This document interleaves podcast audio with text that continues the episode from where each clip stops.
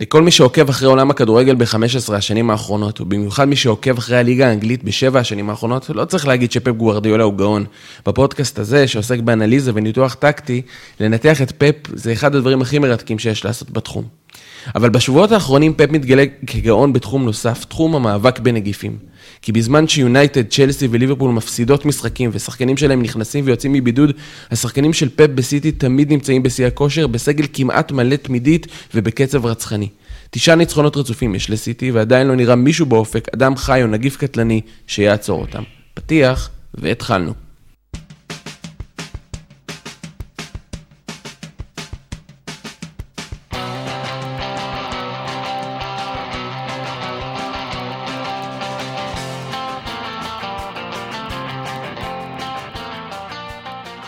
אהלן, ברוכים הבאים לפרק נוסף של האנליסטים פרמייר ליג, לסיכום המחזור ה-19 בליגה האנגלית, מחזור הסיום של הסיבוב הראשון בליגה. אה, כמו תמיד אנחנו נסכם כאן את המשחקים המרכזיים של המחזור במבט אנליטי וטקטי. אה, אז לפני שנתחיל, הנה האנליסטים שכאן לצידי. היה יכול להשתלב בכיף בסגל של הקבוצות שמשחקות נגד הארסנל, ולא היה הרבה הבדל. זיו מלאכי. חלום, חלום. אני... כן, לשחק בנוריץ'? בחוד יחד עם טימו פוקי. אה, אוקיי, וחוזר אלינו שוב כדי לה, אה, להפיל, כמו טילמנס ברחבה של אסתר, שהוא רואה שחקן בתכלת, עידו ליאון.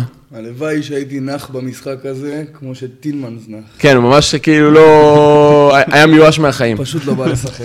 טוב, אז יאללה, אנחנו נתחיל, אה, כמו שאמרנו, זה הסיק, בעצם זה הסוף של הסיבוב הראשון, אם אפשר לקרוא לזה בליגה האנגלית, יש כמובן הרבה משחקים חסרים, הרבה דברים זה, אבל בסוף הסיבוב הזה, אה, אלופת, האלופה היוצאת היא כרגע אלופת הסיבוב הנכנסת, מצ'טר סיטי, אמנם יש כאילו אה, פער של משחק ושש נקודות מליברפול, אבל... עם הקצב, עם האיכות, עם הזה. 6-3 במשחק מוזר, מוזר, כן, אפשר להגיד. בואו נתחיל להסביר למה הוא היה כל כך הזוי. אז אני אגיד לך משהו. קודם כל, אתה צודק, סוף הסיבוב הראשון, אבל עם כוכבית גדולה מאוד. יש קבוצות פה עם 16 משחקים, יש עם 17, יש 18. אז בואו נקרא לזה סוף הסיבוב הראשון. בכל מקרה, אגב, יש קבוצה אחת עם 15, ברנלי. וואלה. עם 15 משחקים, יש שם מגפה. זה רק אגב מראה... משחק של שלג חוץ מה... לא, אבל זה רק מראה גם מה המצב העגום של ניוקאסל ונוריץ'. כן, אנחנו נדבר על זה תכף בהמשך שנדבר על ארסנל. גם ברלי וגם ווטפורד, אגב, שמעליהם, ווטפורד עם 16 והם עם 18 משחקים, אז המצב הוא די חמור, אבל בסדר, לא על זה דיברנו. סיטי לסטר. אז אמרתי לכם, נראה לי שדיברנו קצת לפני הפרק, שזה הרגיש לי כאילו כל השחקנים של לסטר וסיטי היו בקטע כזה של, אחי, עזוב, אין מה להתאמץ, מבטלים את המחזור. ואז פתאום אמרו להם, שמעו, חייבים לעלות לשחק. אז הם כאילו באו להעביר את המשחק. זה היה 6-3, אבל לא איזה 6-3 הצגה של אחת הקבוצות. פשוט כאילו הכל נע בעצלתיים ובנינוחות, זה גם מאוד אופייני לסיטי, שהיא נעה בעצלתיים ובנוחות, ופתאום נותנת לך איזה חמישייה, אבל עדיין, הפעם זה היה נראה אפילו קצת יותר אה, הזוי מזה. לרוב כשיש משחק שמסתיים בתוצאה הזאת, אתה אומר איזה משחק, פה פשוט אתה אומר זה התחרות מי מגן פחות טוב, וסיטי ניצחה, היא פשוט הצליחה כאילו... להגן טיפה יותר טוב מלסטר. טיפה, אגב, היא לא הגנה טוב בכלל, טיפה נכון, יותר טוב. תחרות מפחות טוב. וכאילו אמרתי לכם, זה כמו, אה, שאומרים לך שיש שיעור חופשי, ואז פתאום המורה מגיעה, טוב, שיט אחי, בוא נעביר את השיעור הזה, איך שלא יהיה, בוא נעשה את זה, כאילו. אתה כאילו לא במוד כבר, כן, אין מה לעשות, צריך להיכנס, אתה כבר לא במוד הזה בכלל. אז, אז זה מה שנראה לי קצת מסביר את התופעה הזאת, כי זה לא היה משחק גדול, אבל האמת שכן קרו שם כל מיני דברים, אז, אז בואו נתחיל איתם. אז קודם כל, סיטי, אתה יודע, אי אפשר לחזור על זה ולהגיד זה עוד פעם, אבל אין חלוץ, חלוץ מדומה הפעם עלה ברנרדו סילבה. ברנרדו סילבה. ש... כן, ברנרדו נתן משמרת, אחי. יש לוח כזה בחדר הלבשה של סיטי, היום חלוץ פודן, היום חלוץ ברנרדו. כן. מה לעשות? אגב, לעולם לא כתוב שם ג'זוס. כן. בחיים לא כתוב, למרות ש... לא, הוא עלה חלוץ לדעתי לפני שבוע או שבועיים. שבוע, שבוע, כן. משהו כזה. אבל אתה יודע, קרה. החלוץ היחיד של סיטי בסגל שהצליח לעלות כחלוץ פעם אחת העונה. אתם יודעים, אגב, שהדיבור עכשיו הוא שסיטי מגישה הצעה לאלנד. בטח. זהו, לא הבנתי- להם שחקן בכנף ימין. לא, אחי. לא, האמת שרציתי לשאול אתכם, באמת, כאילו זה לא, שוב, יש לו את יכולות טכניות מדהימות, אבל, אבל הוא חלוץ, חלוץ, כאילו, ואיך כאילו... אז אנחנו, אנחנו- נראה לי שאנחנו נדבר על זה, כן, אנחנו נדבר- על זה בפרק ב- ה- כן, כן. אנחנו מתכננים פה איזה פרק, אה, פרק ההעברות, אז בואו נדבר על זה. כן, אנחנו נגיע לזה שמה. אוקיי, סילבה חלוץ מדומה, אבל מה שכן רציתי לומר על זה, זה שתפקיד הפייק ניין, כמו שהומצא עבור מסי, היה נראה מאוד מתלבש על אה, סילבה. זאת אומרת, זה ברור שסיטי היא, קבוצה שצריכה לתמוך בכל זה, אבל הפייק ניין, כאילו ברנרדו סילבה נולד לתפקיד הזה. אה, הוא עשה את כל מה שפייק nine צריך לעשות, ירד למטה, פתח לצדדים, עשה את כל הפעולות שפייק nine אה, יודע לעשות טוב. אבל אה, הקיצון, זאת אומרת, ירד לצ- לצדדים, הוא הלך עד הקו. כן. ירד אחורה, הוא ממש הלך לקו הבלמי. אני, הוא אני, פשוט- אני ראיתי הרבה פעמים שהוא כאילו ירד אה, מאחורי פרננדיניו כדי לקבל כדור, זאת אומרת, בין ה... פי, חלוץ תשע, פייק אמנם, מזויף, אבל יורד בין קו הבלמים לקישור, אחרי אה, פרננדיניו. אה, זה מסביר אולי גם למה הוא סיים עם אפס איומים, למרות שהוא החלוץ, כביכול. נכון, מצד שני הוא תרם המון בהנעת כדור, המון, המון. המון, המון. אז, אה, אז, אז התפקיד הזה ישב עליו טוב, ועוד מה שישב טוב בקומבינציה הזאת, זה, זה לא דבר חדש, אבל זה באמת היה נראה טוב, אה, זה שגונדואן, עם העליות הידועות שלו קדימה, עם החללים שהשאיר שם אה, ברנרדו סילבה, נכנס מאוד טוב לחלל הזה. גונדואן עושה את זה גם בלי שהפייק אה, ניין, כאילו שה, שהחלוץ הזה יורד יותר מדי אחורה, הוא עושה את זה הרבה פעמים גם כשהחלוץ שם, אה, ומשמש כמו חלוץ שני, אבל הפעם זה עבד טוב. אה, וזה היה נראה ממש מתואם. ברנרדו סילבה יורד אחורה, אה, גונדואן אה, נכנס לחלל הזה. אה, מה זה היה נראה מתואם? בקבוצה של פפ אין שום דבר מקרי, זה מתואם, זה בטוח. אבל זה, התלבש טוב, בוא נגיד ככה. אה, לא, גונדוגן גם שחקן שעושה את זה כבר תקופה, לו את התקופה שלו שהוא היה מלך השערים בסיטי, הוא כל הזמן מנצל את זה שאין חלוץ ומישהו יורד אחורה, והוא מנצל את השטחים האלה בצורה מדהימה. עוד משחק של גונדוגן שהוא עושה את זה בצורה מעולה. כן, אה, אז זה משהו קטן, אה, עוד איזשהו אלמנט במשחק של סיטי. סטרלינג, זה, זה לא חדש גם שהוא בכנף שמאל, אה, אבל מה שהוא כן הרבה פעמים מוסיף זה את התנועה לעומק ללא כדור. הוא, מכנ... הוא נכנס כל הזמן עם התנועות המהירות האלה שלו, אלכסונית אה, פנימה או על הקו, והוא כל הזמן נותן, אגב, בנבחרת אנגליה הוא עושה את זה אדיר מאחורי הארי בדיוק באתי קיין. להגיד שזה אחת הסיבות למה הוא מקבל דקות באנגליה, לא בהכרח כי הוא יותר טוב, אלא כי הוא נותן אה, אלמנט של תנועה וריצה לעומק. ובנבחרת אנגליה זה משתלב מאוד טוב עם אה, הארי קיין, מאוד נכון. טוב. זאת אומרת, הוא הרבה פעמים מקבל את הכדור השני אחרי הארי קיין, אה, אה, בסדר, זה גם אלמנט ידוע של טוטנאם שעושה את זה עם סון, אבל, אבל, אה, אבל אנחנו רגע בסיטי, אז סטרלינג מוסיף את האלמנט הזה של תנועה לעומק. זה טוב, וזה זה יותר טוב ממה ש... באספקט הזה, ממה שגריליש נותן כשהוא בצד שמאל. גריליש, גריליש נותן דברים אחרים, אבל אה, זה יותר טוב. חייב להגיד את האמת, קבלת ההחלטות של סטרלינג היא, היא תמיד אה, קצת מוטלת בספק. גם במשחק הזה, דיברנו על זה במשחקים קודמים, ה dribble הזה לפעמים, אה, שהוא לא מרים את הראש, הוא קצת... אה, היה צפוי שפפ ישפר את זה עד עכשיו, אבל אה, זה לא קרה. כן. שאלה אם באמת אפשר לשפר את זה בסטרלינג, שהוא שוב פעם שחקן מאוד כישרוני, אבל כמו שאמרנו, יש לו לפעמים בעיות בהחלטה. השאלה אם, אם, אם אפשר לשפר דבר כזה שנקרא בעיות בהחלטה, יש המון המון שחקנים שהיו מאוד מאוד, אה, שהם טכנית דריבליסטים מאוד מאוד טובים עד הרגע האחרון. תראה, אני חושב שהמשפט שהכי חוזר על עצמו אצל כל השחקנים שעברו אצל פפ, זה פפ לימד אותי מחדש את המשחק. כן. פפ עם סטרלינג כבר 4-5 שנים, משהו כזה. חמש שנים. לא נראה לי שהוא עוד לימד אותו מחדש את המשחק, זאת אומרת, זה, זה לא קרה. זה- אז זה בתשובה לשאלה שלך, חמי, אני לא בטוח שכבר זה יגיע לאנשהו אחר. אגב, לדעתי, כן, שש שנים, שש שנים, מ-2015. אוקיי, חמש, שש, זה כבר לא משנה, כאילו, מה שאני אומר, הם. עברו את עקומת הלמידה, זה וזה לא כן, יתרומם. זה לא- זה זה גם לא נראה שם. לשנות את כן. זה, אבל אין ספק שסטרלינג נותן הרבה, קודם כל, אי אפשר לקחת את זה שהוא נתן כמה עונות גדולות מאוד, נכון. וגם עכשיו, בטח עם החלוץ המדומה הזה, האספקט שהוא נותן לך עם התנועה שלו, באמת באמת חשובה. בקבוצה כמו סיטי, שאין לה את החלוץ הזה שיעשה את התנועה לעומק, וזה שהוא עושה את זה, פותח את המשחק לגמרי ונותן לפפ המון דברים. זה נכון, הוא צריך לשפר את הקבלת ההחלטות שלו, אבל זה לא שזה הופך אותו לאיזה שחקן בינוני, הוא עדיין שחקן מעולה, פה הוא נופל. מסכים, והמשחק מתחיל לו כזה, אתה יודע, בעצלתיים, ובום, 2-0 לסיטי. עוד לא מצמצת? אה, אני אמרתי בום והיה ארבע, אבל אה, תלוי בכמה אתה משתאה עם המילה. כן. כן. אה, אז בואו נדבר רגע קצת על אסתר. אה, העמידה ההגנתית שלה. אני חושב שבניגוד ל... זאת אומרת, לעומת השביזות יום א' הזאתי שלה, היא, היא כאילו ניסתה לעשות את הדברים נכון. היא עמדה 4-4-2 אה, קווים, וכבר דיברנו על זה שקבוצות מנסות להקשות ככה על סיטי, אה, וניסתה לעמוד מאוד צפוף. לא יודע מה היה האלמנט ספציפית של להוציא את ורדי במשחק הזה, כי הוא דווקא כן יחסית מתאים לניסיון ליצור משהו על מהירות, אבל באופן עקרוני עמדה 4-4-2 קווים, אה, מדיסון ויאנצ'ו השתיים הקדמים, רביעיית קישור ורביעיית הגנה, ומה שהיה מאוד ברור שהרביעיית קישור שלה עמדה מאוד צפופה, ברוחב המגרש, אני מתכוון.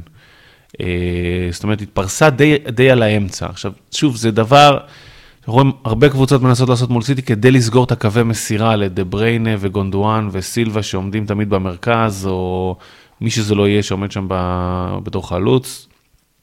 אה, ואני חייב להגיד את האמת, זה הקשה על סיטי. זאת אומרת, בניגוד ל-4-0 המאוד אה, לא ברור הזה, או שנובע משביזות, זה הקשה על סיטי להניע כדור בהתחלה. היא לא הצליחה להכניס את הכדורים האלה בין הקווים כמו שהיא מנסה לעשות. אה, כן, יותר להניע אה, להניע את הכדור באמת בין הקווים, יהיה לך יותר גם לצדדים, עם קנסלו, עם זינצ'נקו ועם דה בריינה וברנרדו סילבה שנצמדו לקווים, לפעמים אפילו גונדוגן, למרות שהוא יותר חיפש את העומק מאשר את הקווים, אבל כל הזמן השחקנים הלכו לקווים וסיטי עברה להניע כדור רק דרך הקווים שהיו מסכים. פנויים לחלוטין. וצריך להגיד את זה, ברגע שסיטי עלתה על זה שהקווים פנויים, זה פשוט נהיה די אה, קל להגיע לרחבה של לסטר. אז, אז כמו שראינו שהרבה קבוצות עושות את זה מול סיטי, סיטי גם אה, כבר יש את הפתרון הקבוע לזה, היא מעמידה אנשים, שחקנים על האנשים. סתם אנשים מהרחוב, אחי, העמידה אנשים, אחי. איזה בחור ג'ינג'י אחד בלגי, חמוד. אז או דה בריינה, או ברנרדו סילבה, או סטרלינג, פשוט כל אחד נצמד לאו קו ימין או קו שמאל, איפה שזה לא היה בסיטואציה במגרש.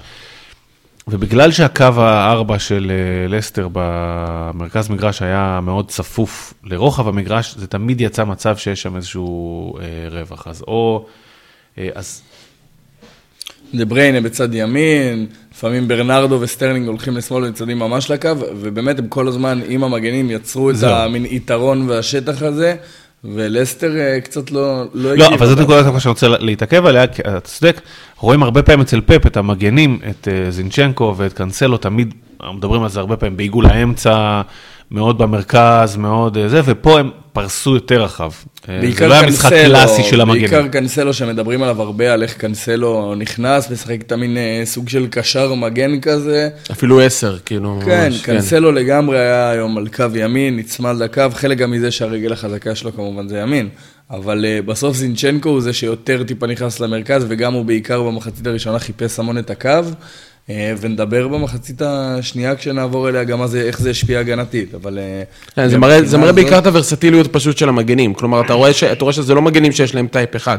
מגנים שבמיוחד האיכות של קנסלו, שהוא הוא יכול לשחק על הקו, הוא יכול לשחק באמצע, הוא יכול לשחק בקישור האחורי, הוא יכול לשחק כאילו...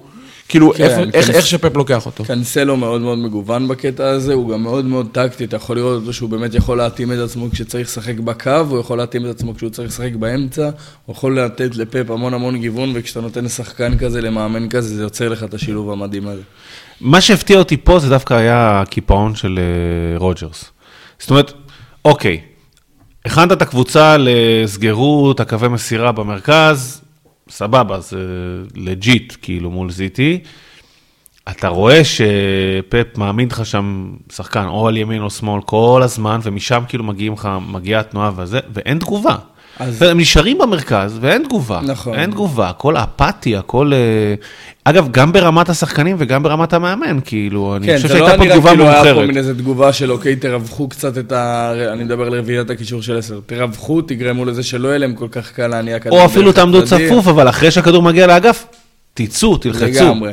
לא היה את זה. מצד שני, זה לא כל כך מפתיע אותי, כי רוג'רס הוא מאמן מאוד מאוד של מחצית. אני כמעט ולא... בא לי להגיד שאני די בטוח בזה, אני לא חושב שיש קבוצה ששינתה יותר מערכים מלסטר במחצית.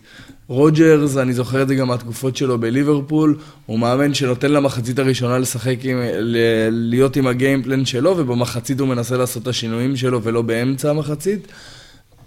טוב, לא טוב, אפשר לדבר על זה, אבל uh, בסוף אם זה לא עובד בצורה כל כך קיצונית, צריך להיות תגובה באמצע, והוא משך את זה עד הייתה. המחצית את התגובה שלו, ובסוף אתה מגיע ל-4-0 מול סיטי, ש... לדעתי הוא פשוט, אה, הייתה איזו התערבות בחדר הלבשה, כמה שחקנים טילמנס יכול להפיל ברחבה. אני, ו- הפנדל השני, השני היה אני- כאילו אני מוזר מאוד. פשוט לא יודע איך מאמן יכול לקבל את זה. לא יודע איך מאמן, פשוט פנדל של ילד עצלן. אני חושב שטילמנס נותן הרבה במהלך העונה, אז אתה יודע, אתה מוותר לו על איזשהו משהו שעושה, אה, ברור, אבל... אה, שמע, בן אדם באמת לא נראה כאילו הוא רצה לשחק. עכשיו, דיברנו על הרבה, אבל הוא עם ה... פשוט שולח מין רגל כזאת של אין לי כוח. זה פשוט היה נראה כאילו לא היה לו כוח. אה, אני, אין לי הסבר למה שקרה שם מהבחינה הזאת. אז, אז עוד כמה דברים על לסטר. לסטר עמדה בבלוק הגנתי נמוך, דיברנו על זה גם מסוד סוף את המרכז. לא, אה, יוצאת. בכדורים ארוכים ליאנצ'ו. ב-level ההתקפי, פה אנחנו קצת מדברים על ההגנה של סיטי, זה סך הכל עבד, הם הגיעו ללא מעט מצבים במחצית הראשונה, עם היציאה קדימה המתפרצת הזאת, בין אם דרך הקווים או דרך המרכז. אה, והגיעו למצבים, גם פה, איפשהו זה היה נראה קצת בסיומת של המצבים האלה, קצת אפאתי.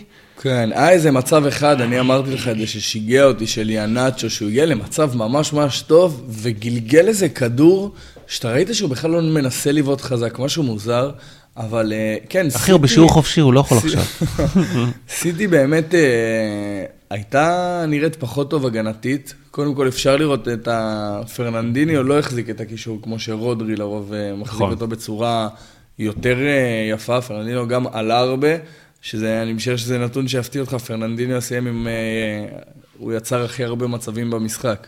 חושב וואלה. שיש שחקן אחד שאתה לא מהמר שזה יקרה, זה עליו. כן. זאת אומרת, לא היה נראה שפרננדיניו עושה את העבודה שלה לחפות במתפרצות מהאמצע, מספיק אה, טוב, הוא לא מספיק היה במשחק הזה, ולסטר כן הצליחו לנצל את זה, אבל עוד פעם, מחצית הראשונה אין לי איך להגדיר את זה חוץ מאפתיות, אנמיות. פשוט היה נראה כאילו גם ההגנה של סיטי, מין טוב יאללה רוצו למתפרצת. אה, אנחנו גם ב-4-0, יאללה, עזוב אחי, תן כן, להם. יכול להיות שזה גם חלק מזה, אבל זה, זה לא היה נראה, נראה טוב. הגנתית מבחינת סיטי בטוח לא מספיק בשבילה, ואם הייתה מתמודדת עם אה, קבוצה שבאה לנצח את המשחק, יכול להיות שזה היה נראה שונה כבר במחצית הראשונה, אבל אה, כמו שאמרתי, תחרות ממגן פחות טוב. לסטר עשתה עבודה אפילו יותר גרועה, וככה זה נראה. אגב, מעניין בהקשר הזה דווקא, ש- אמצע שבוע סיטי מול ברנדפורד, ודווקא ברנדפורד יכולה לנצל את המצבים האלה, כדורים ארוכים ו... נכון, אבל אני לא. מאמין ש- אני לא מאמין שפפ... לא, זה היה משחק מאוד חריג. כן. לא, זה היה משחק מאוד חריג הגנתית אה, של סיטי. לא, אני לא רואה את פפ לא אחרי. המשחק הזה, לא... לא נוזף. משחק הבא לא מסדר את זה. אבל נראה לי אפשר לעבור למחצית השנייה שהיא כבר הייתה יותר אה, מעניינת. יותר שוויונית. כן. אמ, כן, בואו נתחיל איזה שנייה מה- מהשינוי הברור. אז לסטר במחצית השנייה עוברת לקו של חמישה בהגנה. אה, מין סוג של, אה, איך אתה תקרא לזה? מין חמש, ארבע, אחד? 5-4-1, כן, כן. כן. אה, חמש, ארבע, אחד. כאילו בהגנה, בהתקפה הם ניסו טיפה 5-3-2, אבל בהגנה בדיוק, 5-4-1. כן. אז אה, קו של... והם רוב הזמן היו בהגנה, פשוט רוב הזמן התגוננו. כן, משתדלים. אה, קו של 5-4-1 עם מדיסון שמשחק בקו אה, ימין, אבל גם מצופף באופן יחסי לאמצע. אה, עזר לסיטי, ל- ללסטר, גם מבחינת זה שלסיטי היה טיפה יותר קשה להניע כדור, גם מבחינת זה שהקווים טיפה נסגרו בצורה יותר טובה עם המגנים. אז אני חושב שזאת הייתה המוטיבציה שתי, שתי מוטיבציות זיהיתי פה. ב, ב, אחד, המעבר לחמישה הוא בדרך כלל לפעמים כדי לעלות ולתקוף דרך האגפים, זה לא מה זה שלסטר ניסתה לעשות, היא עשתה. בדיוק הפוך, לסגור את הקווים האלה, וזה עבד די טוב, אני חייב להגיד את האמת. זה עבד די טוב. ברבע שעה הראשונה של המחצית השנייה, או ב-20 דקות האלה, אה, זה- סיטי בכלל לא עונה על האגפים, ניסתה דרך המרכז, עוד פעם ועוד פעם אה, להתנפץ. זה- זה גם נתן את ה... ב-5-4-1 הזה סגירה של הקווי המסירה דרך האמצע, וגם נתן שני שחקנים מאוד מוגדרים במערך של החמש בקו האחורי, שסוגרים את האגפים. חבר'ה, זה העבודה שלכם, זה מה שאתם הסיבה עושים. שסיטי לא הלכה דרך האגפים באמת זה כי לא היה לה את החופש שמקודם היה לה כל המחצית הראשונה, שדיברנו על זה. אה, ראינו כל הזמן את קווין ואת אה, ברנרדו ואת סטרלינג צמדים לקווים כל הזמן, כי היה להם את החופש, פתאום אין להם את החופש, ניסו ללכת דרך המרכז, ואז היה לך את הרביעיית קישור הזאת שצופפה, עם מדיסון שמשחק בקו ימין והוא חצי באמצע. אה, זה עבד בסך הכל טוב, אפשר גם לדבר על ה... מהצד השני. אה, לא, לסטר... רגע, יש, עוד- יש עוד דבר לדעתי, אגב, בהקשר למה שאתה אומר, אה, סטרלינג ברבע שעה הראשונה, מתוך אה, 40 מסירות שקיבל אה, במשחק, ברבע שעה הראשונה של המחצית השנייה, זאת אומרת 45 עד 60, קיבל 4 מסירות. זאת אומרת, הכדור לא נע לצדדים, כל, כל המשחק הוא כן נע לצדדים, ושם הוא לא. כמעט חצי ממה שאמור להיות מבחינת הממוצע. בדיוק, בדיוק.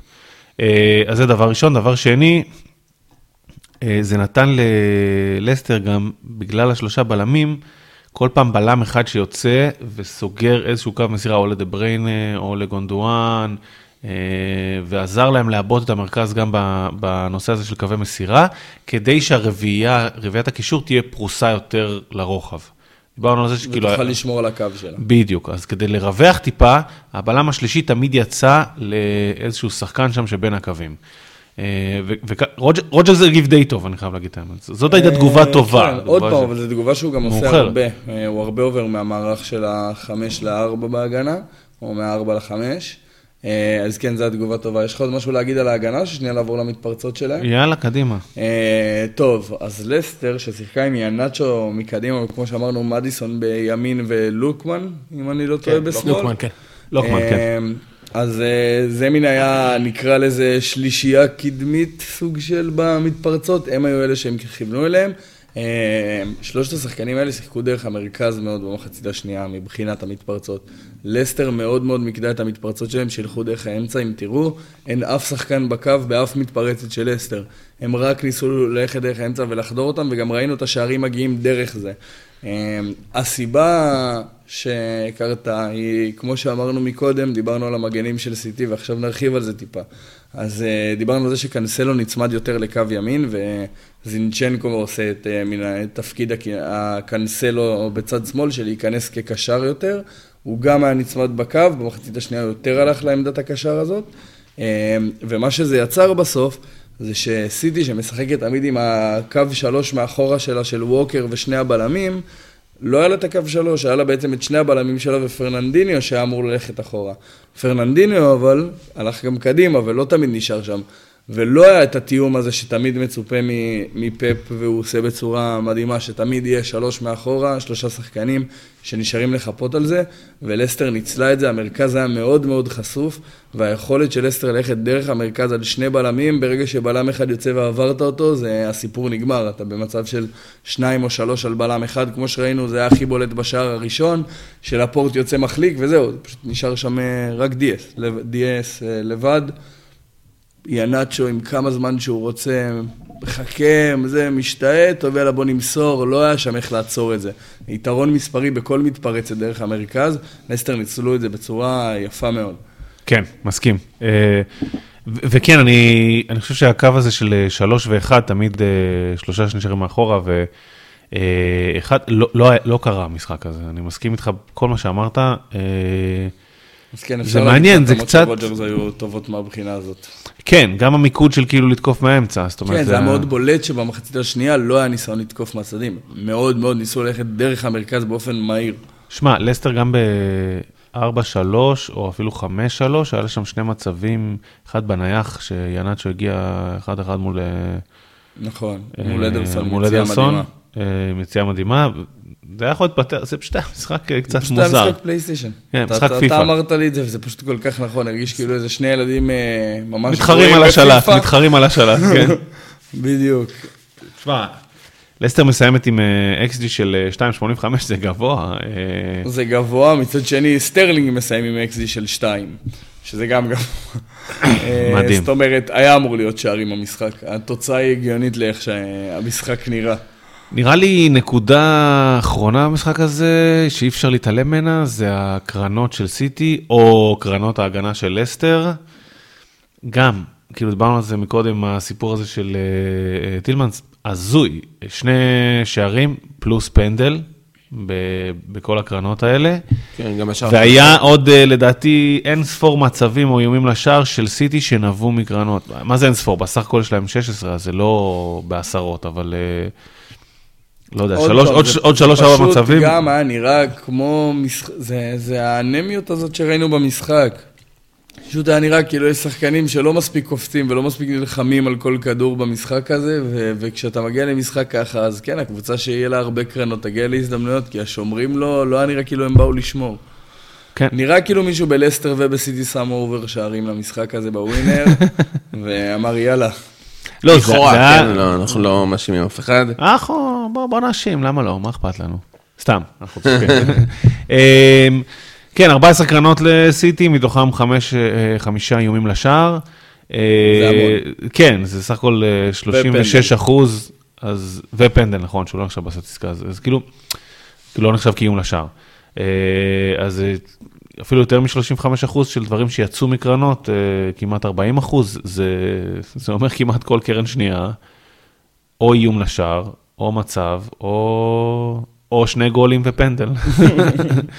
אה, אז זה כאילו באמת מתחבר לכל הקו האפתיות הזה של, אה, של לסטר, המשחק, שגם סיטי, של, של המשחק כולו, כן. של שלוש כזה שמתנהל בעצלתיים. אבל בסופו של יום, סיטי עדיין נראית אה, חזק, רצה חזק. תשעה. ניצחונות רצופים, חמי? תשעה ניצחונות רצופים, ניצחונות רצופים, 17 חמישה, שערים בשלושת המשחקים האחרונים. 17 שערים בשלושה משחקים. צריך לבדוק כמה קבוצות. זה לא כולל כבשו ה-7-0 על 17 אה. לסטר? כן. רק- רק כדי אה, רק כדי להסביר. כן, רק כדי להסביר, ללסטר, אוקיי, שהיא לא קבוצה שכובשת מעט, היא כובשת יחסית הרבה, כבשה 30 שערים העונה בפרמייר ליג, זה לקח לה תשעה משחקים כדי לעשות את זה. אה, 17 שערים. כלומר, בשלושה משחקים, אה, קצב כיבושים מטורף. כן, אבל, מה, אגב, עוד נתון שמדגים קצת את הרפיון ההגנתי, הם חטפו שלושה שערים, עד לאותו משחק היה להם תשעה, אם אני לא טועה. כן. כן. שזה כאילו שליש ממה שהם חטפו כל העונה.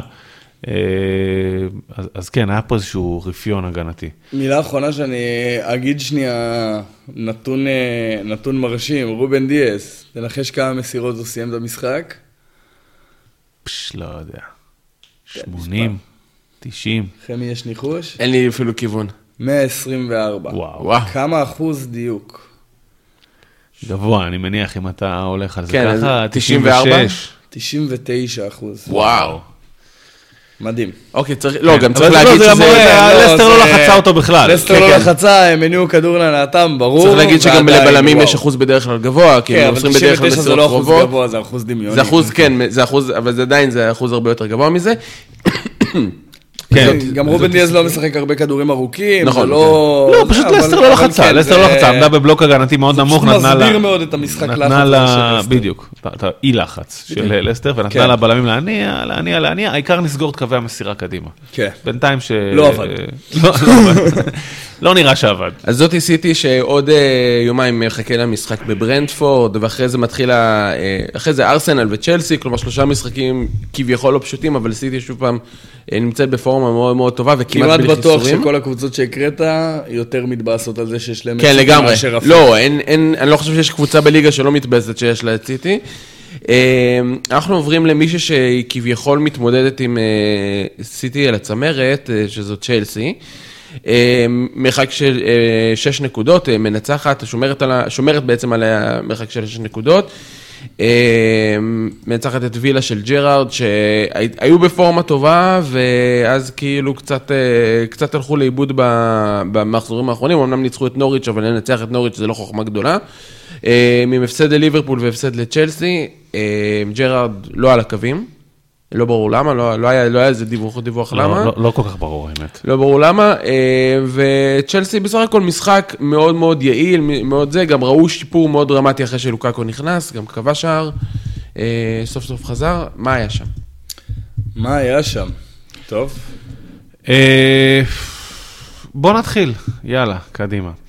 קודם כל, צ'לסי עולה במערך ה-343 הקבוע שלה, שלושה בלמים.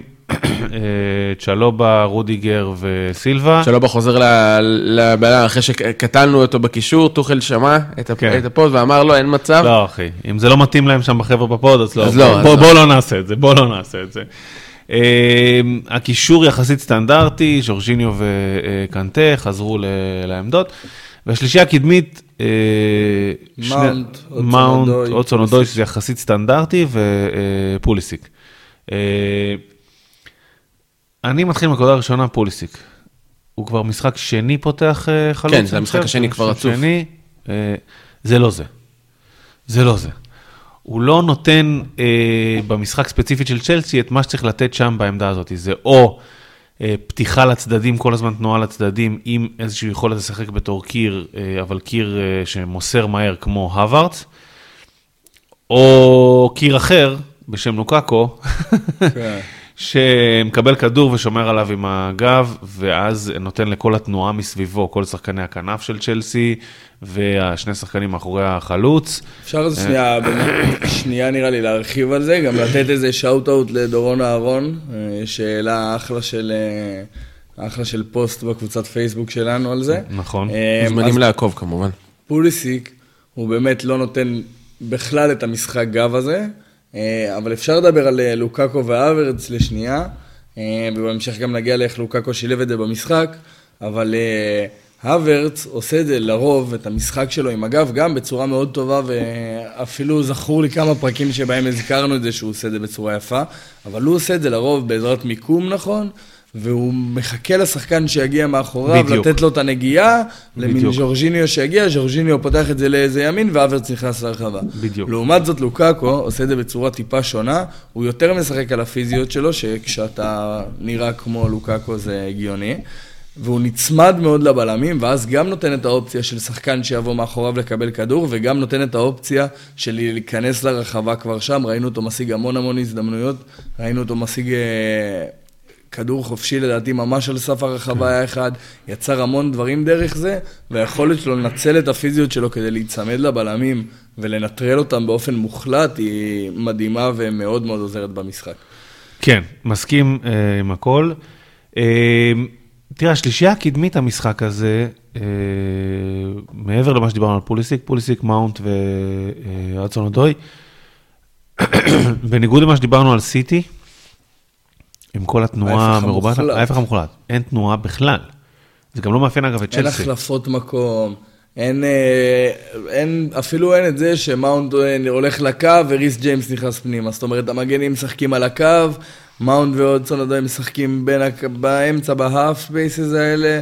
פוליסיק במר... ממש, כל אחד ראה איפה הוא ממוקם לפי המערך שהוא קרא ככה באינסטנט לפני המשחק, וזהו, לא זז משם.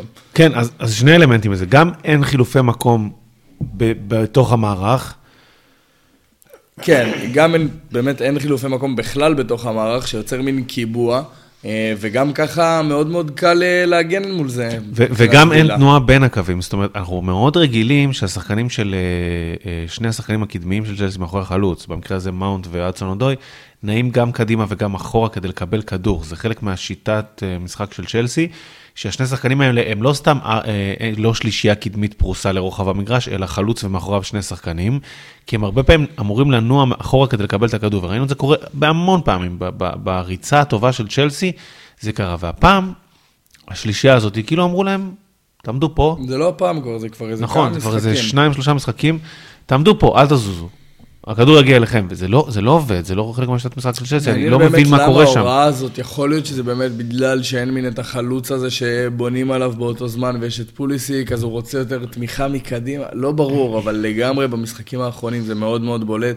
הם לא יורדים למעלה, לא משנים, לא הולכים לקו פתאום, זהו, וגם הדברים שציינו אותם.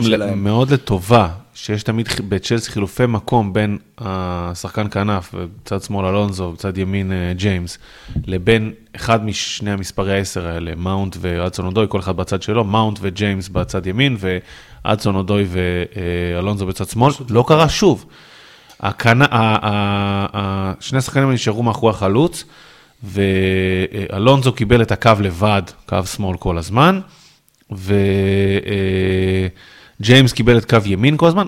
חשוב גם להגיד, נראה לי שג'יימס לא בפורמה טובה. זאת אומרת, טיפה יורד. כן, השער העצמי פחות היה כאילו עניין לא, של... השער העצמי, עזוב, זה לא- זה לא זה, אבל- כן, הוא כן רואים שהוא פחות אה, נייד, הוא פחות זה, הוא פחות... חייב להגיד את זה, איזה כיף, מה, פתאום לא שומעים יותר את ההשוואות בין ג'יימס לטרנט, אה? פתאום שאין השוואה אז כבר לא מדברים על זה. חבר'ה, בוא נעלה את הדיון מחדש, לא? עכשיו, אה, עכשיו ההשוות זה בין טרנט לקנסלו, זה ה... זה ג'יימס הדיבור. כבר אחד מגן שמאלי, אחד מגן ימני, אני לא אה, רוצה להיכנס, שניהם כן. פשוט מדהימים.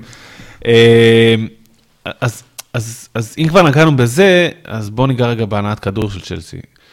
וילה שיחקה 4-3-3, שהשלישייה הקדמית מורכבת מ... בדומה לצ'לסי, חלוץ ושניים מאחורה. כן, אז- 4-3-3 שזה מין 4-3-2-1. בדיוק. אה, ומה שכאילו הם ניסו לעשות זה לסגור את המרכז, לסגור את הכדורים לז'ורג'יניו וקנטה, אה, ולתת לצ'לסי לשחק את האגפים האלה. אולי הם כבר רואים את המשחקים האחרונים ומבינים שצ'לסי באגפים טיפה יותר חלשה, למרות שזה אמורה להיות החוזקה שלה. אה, וזה יצר מצב שבאמת כדורים לא, נעו למרכז המגרש של צ'לסי, השלישי, השלישיית בלמים שתמיד מניעה את הכדור אצל צ'לסי המשיכה להניע אותו, אבל זה היה נראה רוטינה מאוד חסרת ברק. אה, כל פעם בלם יורה כדור למגן, או שלו, או למגן ההופכי, זאת אומרת רודיגר, או ג'יימס, או ל- לאלונסו במקרה הקל, או לג'יימס בצד השני כדי לה- לה- להעביר כובד משקל. כנ"ל צ'לובה טיפה, וכנ"ל ז'ורג'ינו עם הכדורים הארוכים החותכים האלה כאילו לאלונזו. אבל זה לא נראה שיש בכלל אה, רוטינת התקפה אחרת מאשר נניע טיפה באמצע, ואז כדור ארוך למגן, או אלונזו או ג'יימס.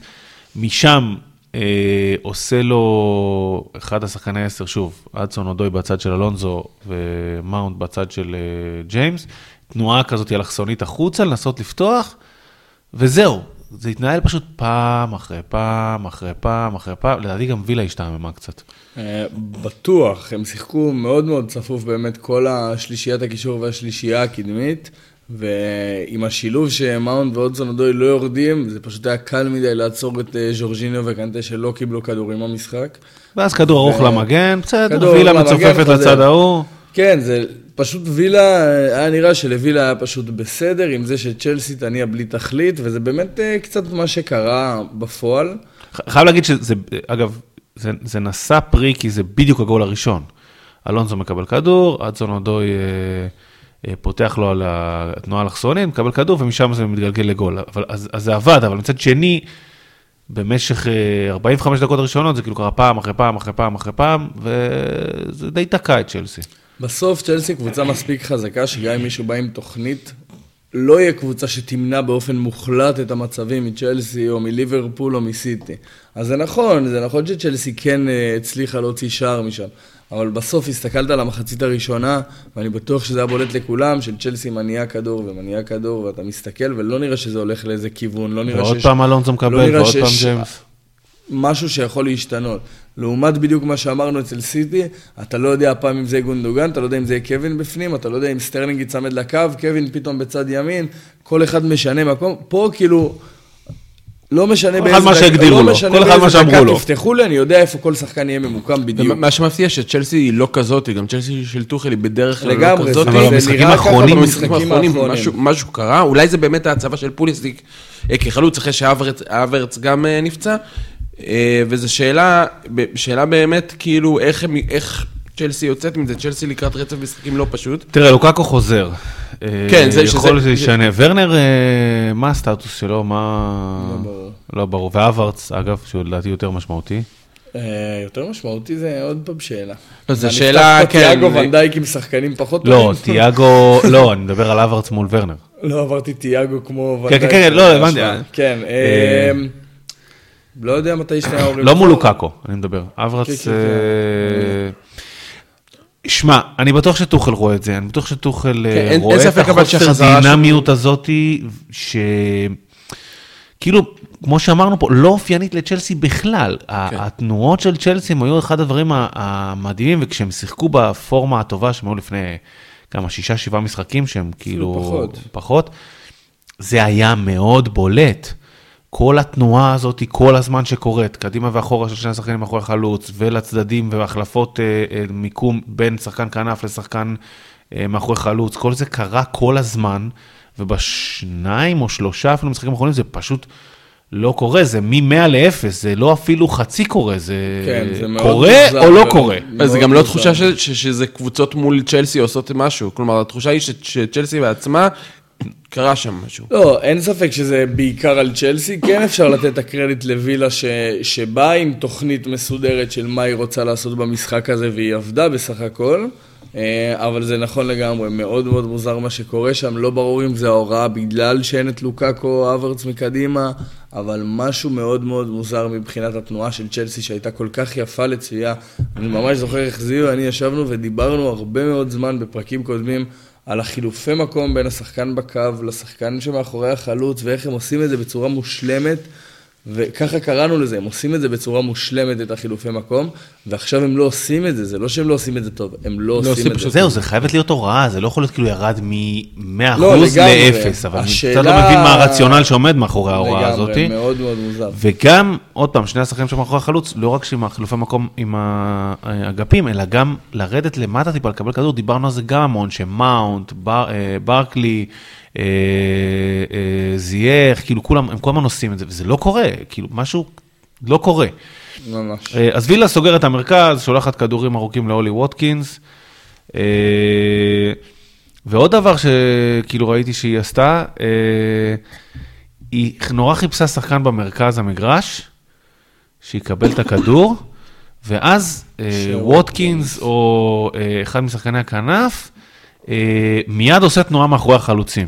מאחורי צ'לובה. בעיקר ווטקינס. זה היה לרוב הניסיון שאינגס או בואנדיה יקבלו את הכדור, ושווטקינס ילך לעומק, ראינו את זה גם עובד, וראינו את שלובה עובד יפה כל פעם כדי כן. לחפות אחרי זה, אבל העקיפות של ווטקינס, המהירות שלו, הוא שחקן מאוד מאוד מעניין. כן, מי, אגב, ציינת את זה, אבל מילה טובה לצ'לובה, ש...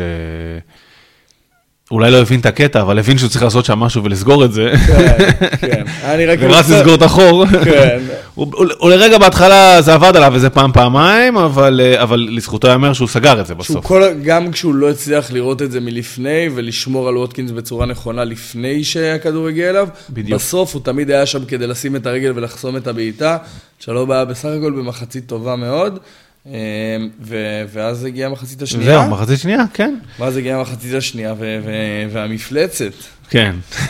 אה, לוקאקו נכנס, אז בואו רגע נעשה סדר. לוקאקו נכנס כאילו במקום בלם, אבל זה לא באמת קרה.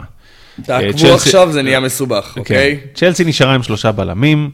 אה, צ'לובה יצא אמנם, אבל אה, ריס ג'יימס ירד מכאילו אגף ימין להחליף אותו בתור בלם ימני. מי שעבר ימינה אה, זה אה, פוליסיק, במקום ג'יימס כאגף ימין. שזה שטב- השלב שבו רובנו גילינו שהוא משחק במשחק הזה בכלל, כן, או אני כן, לפחות. שהוא- או שהוא יודע גם לשחק, אה, זה, זה הרבה יותר התאים לו מאשר להיות חלוץ, זה הרבה הרבה יותר התאים לו.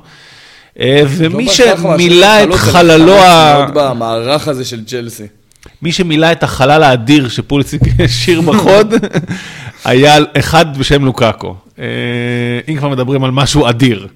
הוא נכנס לנעליו, אבל הנעליים של לוקאקו בטח במידה מטורפת. הוא די לא- קרע אותם, כן, כנראה, כן, כאילו, אם כשאתה אנחנו נכנס לאיזה מכנס כזה ואתה כן. קורע את כל המכנס, כל הפרודיות האלה, אז אנחנו מרימים לו ככה, אז אפשר, אפשר שנייה להגיד את זה עכשיו. דבר שנייה על הפנדל, ואז אחר כך אני נמשיך. אני כתבתי לזה בסוף, אבל... אה, אה, אם אנחנו כבר אז יאללה, מרימים לענק פה. הזה, אז יאללה. והפנדל שהוא סחט השלישי, זה, דיברנו גם קצת על פיפא, זה כאילו מה- מוב של פיפא שאתה עושה רק עם לוקאקו, שאתה בוחר את הקבוצה שלוקאקו משחק בה כדי לעשות את המוב הזה. אה, הוא ניער שם אה, שני שחקנים פעמיים לדעתי. לא, הוא ניער את מאט טארגט פעמיים, בצורה באמת שלא נעימה, אתה לא כאילו אמור זוז, לעשות אחי, את זה. הוא- זוז, זוז, פשוט זוז. כאילו... כן. הוא גם, אתה יודע שהוא שחקן כדורגל, ולעשות ככה לבן אדם, מה טארגט יהפוך עכשיו לאיזה מים. לאיזה מים, כן. כן, כאילו פעם אחת מה טארגט נופל, ואז הוא רץ קם, רק נוגע בו ופשוט מתרסק, ואז מתי קאש, אני חושב שזה היה מתי קאש כן, שעשה את. הפנדל, כן, כן, קאש. שפשוט נכנס שם, הזוי. הוא כאילו מנסה להיכנס בלוקאקו ונופל. מפיל גם את לוקאקו, אבל נופל. זה היה נראה כמו סרט ילדים כזה, שאתה מנסה להראות שמישהו חזק בהפרש באיזה משחק פוטבול אמריקאי, והוא פשוט רץ וכולם, הוא נכנס בהם והם עפים, ככה זה היה נראה. פשוט לא... זה, זה הזוי גם שהוא היה יותר מהיר מהם, יותר חזק מהם, זה, זה פשוט מטורף. זה לוקאקו, זה, זה, זה לוקאקו. ועכשיו אז- אפשר להמשיך. אוקיי. אז לוקקו נכנס ל, ל, אה, לחוד, לשחק בתור חלוץ, ופוליסיק בימין, בוא נתעכב זה דקה. קודם כל, זו רוטינה שראינו את טוחל עושה כבר כמה פעמים. קודם כל, כל פעם שהוא רוצה לחזק טיפה את ההתקפה, אז היו פעמים שהוא שם את אדסון אודוי בתור uh, השחקן כנף במקום המגן, מי שהיה שם אלונזו, או אספיליקווטה, או צ'ילדואל אפילו, זה קרה כמה פעמים. Uh, וגם עם פוליסיק עצמו זה קרה. נראה לי במשחק מול יונייטד דיברנו על זה? כן, אני לא זוכר איזה משחק כן. זה היה, אבל כן, זה, זה נהיה רוטינה קבועה שאחד מהשחקנים שמשחק מאחורי החלוץ, שזה לרוב השחקנים המהירים, עוד סונדוי, פוליסיק וכאלה, עוברים לשחק אה, מגנים כדי כנף, לתת מין כן. אה, תמיכה התקפית ושחקן אפילו יותר התקפי בקו. וזה התאים הרבה יותר לפוליסיק, זה הרבה יותר, לדעתי גם זה התפקיד המקורי שלו, באופן עקרוני, גם ככה הוא שחק לא, בדורטמונד, הוא ככה הוא שחק לא בדורטמונד, חושב- לא, שחקן כנף, אני מדבר, לא-. בשלושה בלמים, כן, כן, שחקן כנף. ווינגר, ווינגר, ווינגר מוחמד סאלח, לא winger אה, כן, כן, שחקן כנף. כן, כן, כן, נ- אני מסכים, שחקן כנף, אבל עדיין, הכנפיים של צ'לסי הם לא מגנים. כלל. נכון, שחקן נכון. כנף כן, אני. אומר, זה לא העמדה הטבעית שלו, אבל היא הרבה יותר טבעית מאשר חלוץ אה, שמשחק עם הגב.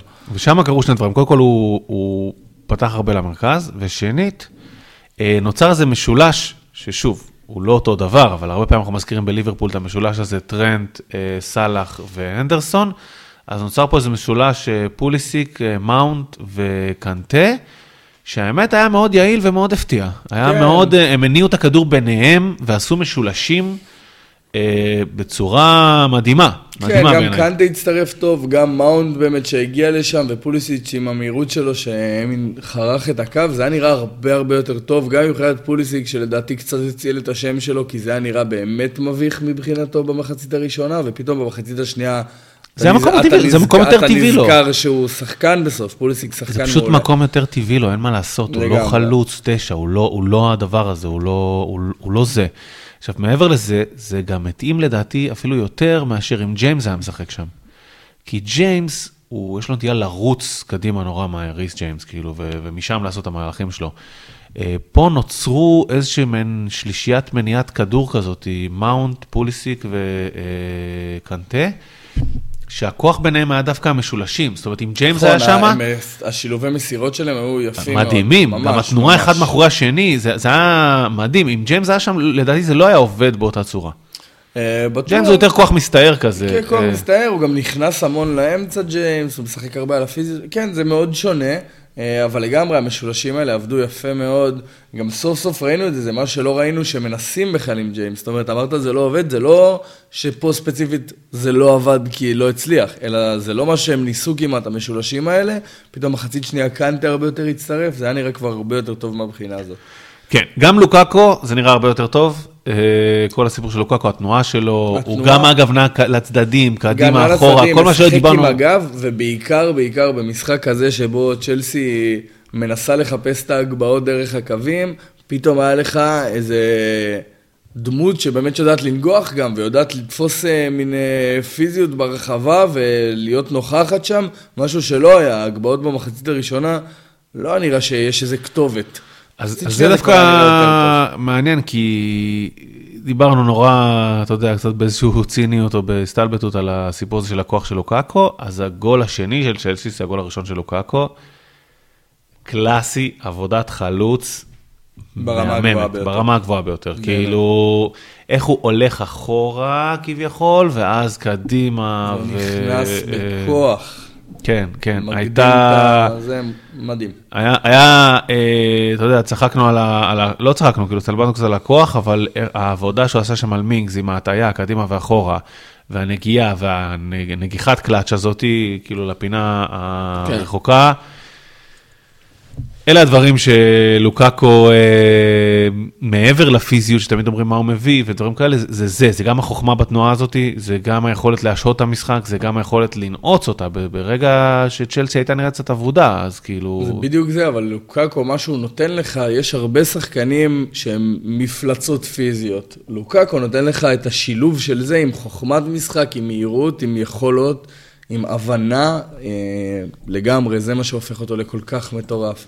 יש לו גיוון שקשה לראות אצל שחקנים, גם טכני.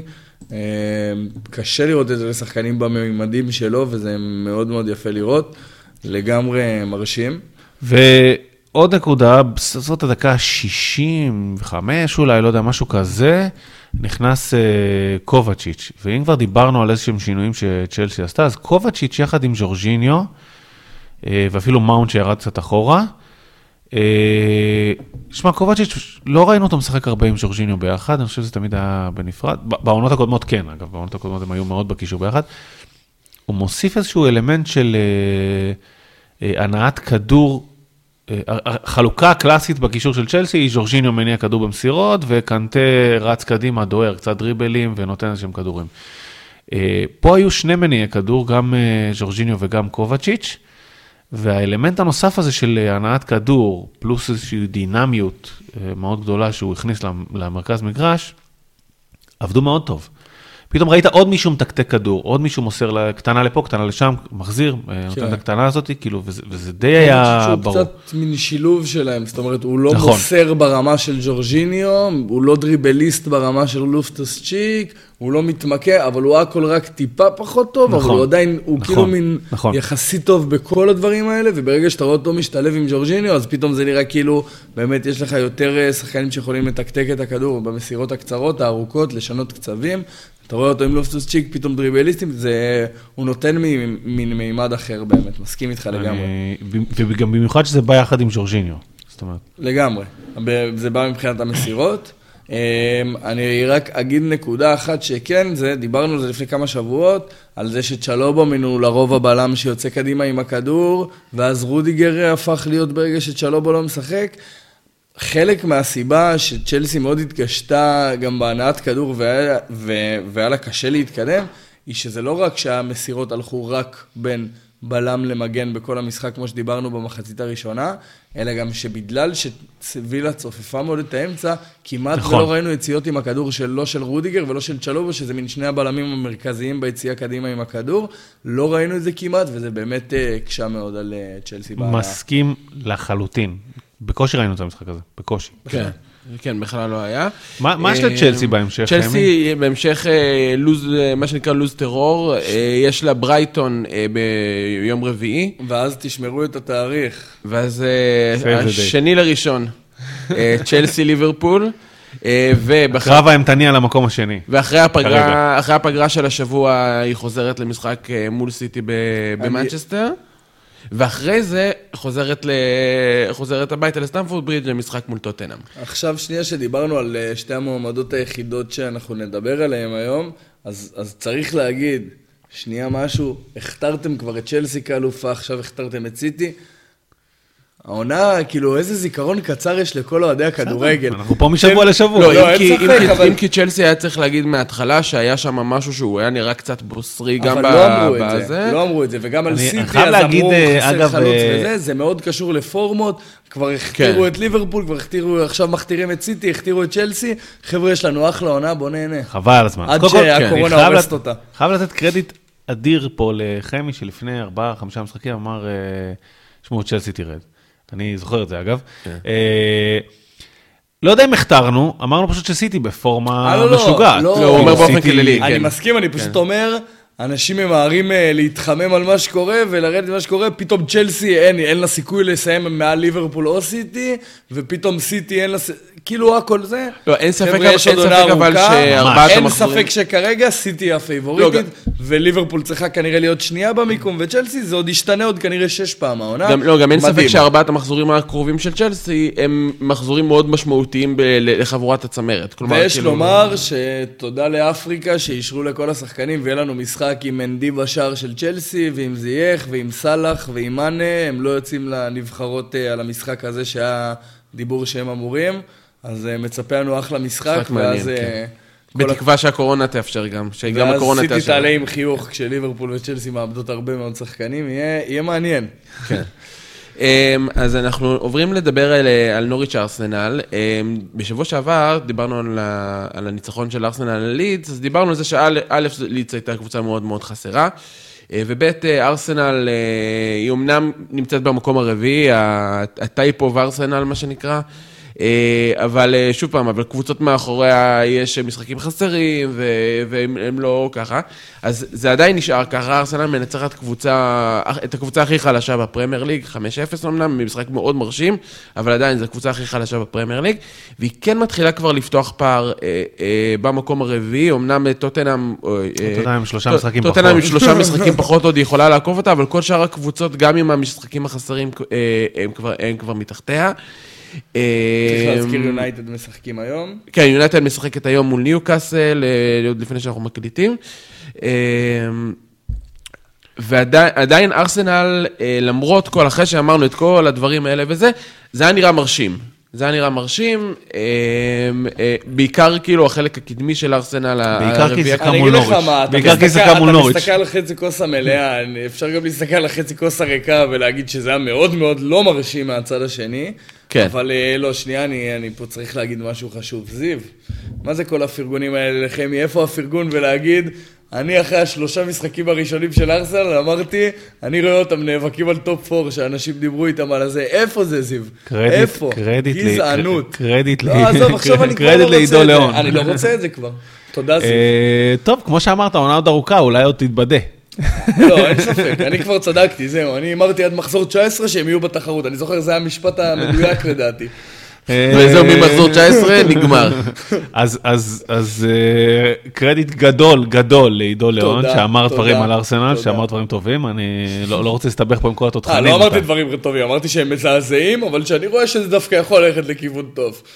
דברים טובים לא היה מהשלושה משחקים הראשונים של ארסנל, למי שזוכר אותם. כן, אני חושב שחלק, אגב, מהפורמה של הריצה שלהם זה מול מי הם שיחקו בחמישה, שישה משחקים האחרונים.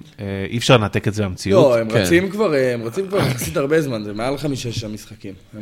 אני אגיד כאילו את המשחקים הרצף, שבוא נגיד, השמונה משחקים האחרונים, הם הפסידו לליברפול את ה-4-0, ואז 2-0 לניוקאסל, שזאת ניוקאסל, הפסידו ליונייטד, הפסידו לאברטון, ואז ניצחונות על סאוטהמפטון, על ווסטהאם שניצחון בהחלט מרשים, שקבוצה יחסית צמרת, על לידס חסרה לחלוטין, ועל נוריץ'. כלומר, זה לא... זהו, אחי, תראה. נכון, אני אומר, הרצף שלהם עכשיו לא, לפני ההפסדים... לא, אבל ברצף הזה, כל פעם שנתקלו במכשול רציני, חוץ מווסטהאם, הם יצאו ממנו לא טוב. הם יצאו מיונייטד, שהיא אגב בזמנו לא הייתה מכשול כזה רציני, ומליברפול. במשחק אחד המוזרים, אם אתה זוכר. חבוטים, חבוטים, כאילו, ומול ווסטהאם הם ניצחו סבבה. כל השאר, לא רוצה פה רגע לזלזל, אבל ניוקאסל, לידס, נוריץ', אבל יש משהו שצריך להגיד. קודם כל... אליפות לוקחים כשהם מנצחים את הקטנות, ולא במשחקים הגדולים. אליפות הם כבר לא יקחו, אבל מקום רביעי. אליפות הם לא יקחו, אבל את הקלישאה הם מנצחים. וצריך לומר, זה נכון, ארסנל לא מצליחה להתעלות במשחקים שבהם לא מצופה, זאת אומרת, אני לא חושב שיש מישהו שיאמר שיותר הגיוני שיהיה נגמר תיקו מאשר שליברפול תנצח 4-0, ומצד שני, היא גם לא נופלת כרגע במשחקים שאמורים להיות לה קלים, היא עושה את מה שהיא אמורה, היא לא עושה את מה שהיא לא מצופה, את האקסטרה, היא לא עושה את האקסטרה. לא, אבל רגע, שנייה, יש פה איזשהו level ביניים, כי אני דיברתי על החזקות ביותר ועל החלשות ביותר, זאת אומרת, השאלה היא, האם היא מנצחת בכל הקבוצות מרכז טבלה? וולס, ברייטון... כרגע היא עושה עבודה בסדר עם זה. מה? כרגע היא עושה עבודה בסדר עם זה. אז זהו, מה שבאתי להגיד זה שאוקיי, כמו שאתה אומר, ליפול מול ליברפול, סיטי וצ'לסי, הלאה, בסדר, מקובל. לנצח את נוריץ', ניוקאסל ולידס, זה בעיניי עוד לא מדד לכלום. עכשיו, מול כל הקבוצות האלה, אברטון, ברנדפורד, פאלאס, וילה, ברייטון, וולפס, כל אלה, לסטר, זה המבחן שבו, מבחינתי, אם היא רוצה להתחיל לבנות עצמה כמועדון שהוא top 4, המקומות שהיא חייבת לנצח. והסיפור הזה של, שמועדון בונה את עצמו, אז בפעמים האחרונות היא הייתה, בעונות האחרונות היא הייתה מקום שמונה, תשע, לא זוכר, משהו כזה. וכשהיא רוצה לחזור לצמרת, אז היא חייבת להיצמד ל top 4, וב top 4, אז סבבה, כמו שאמרת, מקובל, מסכים, מקובל אבל... שלא תנצח את הגדולות, אבל היא חייבת לנצח את כל המרכז טבלה. אני מסכים, אבל שנייה, אני, לפחות לפי מה שאני קורא לו מרכז טבלה, או טיפה אפילו יותר, היא ניצחה את טוטנאם, סיימה בתיקו עם ברייטון. טוטנאם, נכון, לא ציינתי. ניצחה את וילה, ניצחה את לסטר, ניצחה את ווטפורד. סבבה. ניצחה את הראיית הליגה ניוקאסל. כן, אבל בוא, אבל בוא, עכשיו... והפסידה לאברטון. אברטון המשחק היחיד שאני מגדיר, כי יונייטד אני עדיין מגדיר טיפה מעל הטוטנאמים. גם יונייטד, לא? זה, אז. כן, אז יונייטד ואברטון זה שני המשחקים היחידים שהיא הפסידה ברמות האלה, היא גם ניצחה את ווסטהאם. זאת סבבה, אומרת, סבבה. היא עושה את מה שהיא צריכה היא לעשות. לא מצליחה להתעלות אף פעם כשלא מצופה. כרגע היא עושה בסדר עם מה שמצופה, לא, אני חייב אבל להגיד את אה, האמת, זה לא מספיק. שלדעתי בשלב הזה, זה. זה, זה טוב מאוד מבחינתה. כי עוד פעם, כשהיא רוצה להיצמד לטופ 4, להביא שחקנים לעונה הבאה. אה, לייצר יציבות במערכת עם ארטטה, ואגב, שאפו גדול לבעלים של הארסנל שלא העיף את ארטטה. חייב להגיד את האמת. היה דיבור, כן. היה דיבור, היה זה. תראה, כרגע הם אה, מקום רביעי, אתה לא יכול אה, להתווכח עם זה. אה, אין ספק, זה, זה עוד פעם, זה נראה כאילו יש ארבע קבוצות שם בדיבור למקום רביעי, שזה טוטנאם, כן. ווסטהאם, ארסנל ומנצ'סטר יונייטד. כן. וזה נראה כמו מי, ש, מי שיצליח, כאילו נראה שזה פתוח לגמרי, מי שבאמת ייכנס לפורמה טובה וזה, יכול לתפוס שם פער, יהיה מעניין גם ב top four. כן, נראה לי שגם נתנו קצת אה, מספיק זמן לרגניק, אנחנו נצטרך אה, לצלול ליונייטד שוב אה, בקרוב. אנחנו נצטרך לצלול אליהם. הם גם כן, צריכים לא, אבל- אגב, הם אה, אגב, יצטרכו- הם יצטרכו לצלול לתוך רגע- המגרש, כאילו, כדי שנתחיל כן. לדבר עליהם. כרגע הם לא... עכשיו, שוב פעם, כמו שאמרנו, היה- אנחנו מקליטים את זה עוד לפני המשחק מול ניוקאסל, בהנחה שהוא לא יידחה, כי כרגע אין- אין אה, סימנים שזה יקרה. אה, אגב, כן. רק כדי לסגור את זה, ונדבר גם קצת טיפה על מה המשחק. קרה במשחק, כן. אה, ארסנל אה, מחכים לה, ארסנל לא, לא תשחק עוד בהמשך השבוע, המשחק שלה מול וולף נדחה, ובשבוע הבא היא משחקת מול סיטי בבית, ואז מול טוטנאם בחוץ. אה, ואחרי המשחקים האלה יהיה אפשר קצת, אולי... יותר, יש שם אה, איפשהו. אה, בגביע. בגביע, כן. אבל זה לא, אבל זה לא, זה פחות ה... פחות ה... ה- ילדי? ליברפול שנתון 2015. אז, אז בוא נגיד ככה, בהמשך ישיר לשיחה שדיברנו עליה, וזה בדיוק הסוף של זה. אוקיי, תפסיד לסיטי, סבבה, דיברנו על סיטי עכשיו.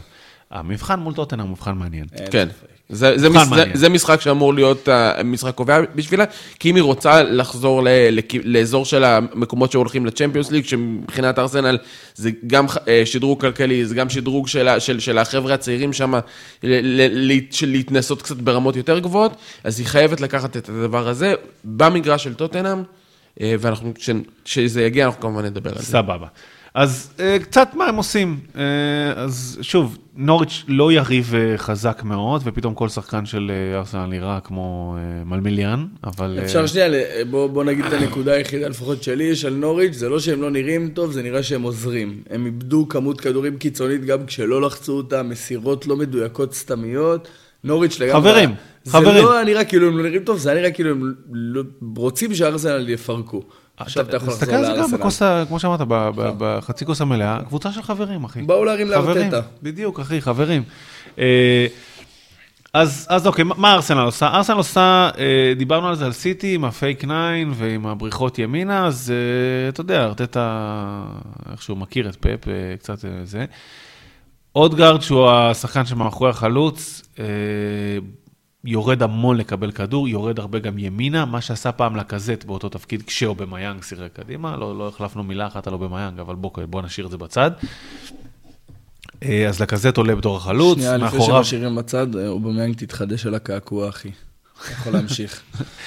אה, אז, אז לקזט עולה כחלוץ, אודגרד מתחתיו, ושוב, בתפקיד הקלאסי הזה, אודגרד יורד הרבה אחורה, הרבה ימינה, הכל עובר דרך אודגרד, כאילו... הכל, הכל עובר דרכו. והכל, כולל ההתקפות של נוריץ'. שזה אגב, שזה אגב, למה, למה אני אומר שזה יעבוד טוב מול אה, נוריץ' ומול ניוקאסל, אבל קבוצה שבאה עם איזשהו מאמן שיודע לסגור את זה, זה יהיה קצת יותר קשה. אה, כן, לגמרי, אבל זה היה מאוד מאוד בולט. קודם כל, שיש לך את סאקה ומרטינלי בצדדים, והכל עובר דרך אודגרד אליהם, זאת אומרת, אודגרד מין, הוא באמצע, הוא נותן טיפה ימינה, והוא פותח את המשחק כל פעם או לטירני ומרטינלי, או לסאקה בצד ימין. אה, עוד פעם, זה לא איזה תבנית מסובכת מדי, לא כל כך אני חושב שיהיה קשה לקבוצות החזקות. לעצור את זה. זהו, ואני מדבר גם על קונטה ולא רק על הליברפול סיטי צ'לסי. לא חושב שיהיה כזה קשה לעצור את זה, אבל צריך להגיד, זה עבד יפה. סאקה בצד ימין קיבל את ההמון הזדמנויות שלו, מרטינלי בשמאל גם כן קיבל את הכדורים שלו, טירני. זהו, מרטינלי, אגב, בוא. בוא נדבר על זה רגע, נכנס לצד שמאל טוב. זאת אומרת, דבר ראשון, הוא נותן לארסנל אופציה לרווח, הוא לא כמו אה, סמיטרו, הוא נכנס הרבה לאמצע. הוא נכנס, אגב, הוא שונה. נכנס. הוא כן. נכנס, אבל ההבדל בינו, דיברתי על זה לפני לדעתי כמה שבועות, מרטינלי, כשהוא מקבל את הקרוב, לרוב הוא הוא בקו, צמוד לקו, והוא נכנס הרבה יותר לעומק. זאת אומרת, ברגע נכון. שהוא מקבל את הכדור, הוא מחפש להיכנס להרחבה, לעומת סמיס רו, שמחפש יותר ללכת למרכז, לחפש את המין דאבל אפים עם אודגרד, מחפש את המסירות וכאלה, ומרטינלי יותר מחפש את העומק ואת הישר אה, לחדור פנימה. נכון. שונה מאוד מסמיס רו, נותן דברים שונים, לא ש... דרך אגב, מי שראה את המשחק, סמיס רו הוא... גם אפשר לחלק לו כמה מחמאות. זאת אומרת, זה לא שאנחנו אומרים את זה כמשהו רע, אלא משהו שונה לגמרי, לגמרי פשוט מבחינת הסגנון. מסכים, מסכים. אה, לקזט, אגב, הרבה פעמים גם, שוב, כמו שדיברנו, עשיתי, מעמדת החלוץ יורד הרבה פעמים למרכז המגרש לקבל את הכדור, ואז יוצא מצב שגם אודגרד יורד וגם אה, אה, לקזט.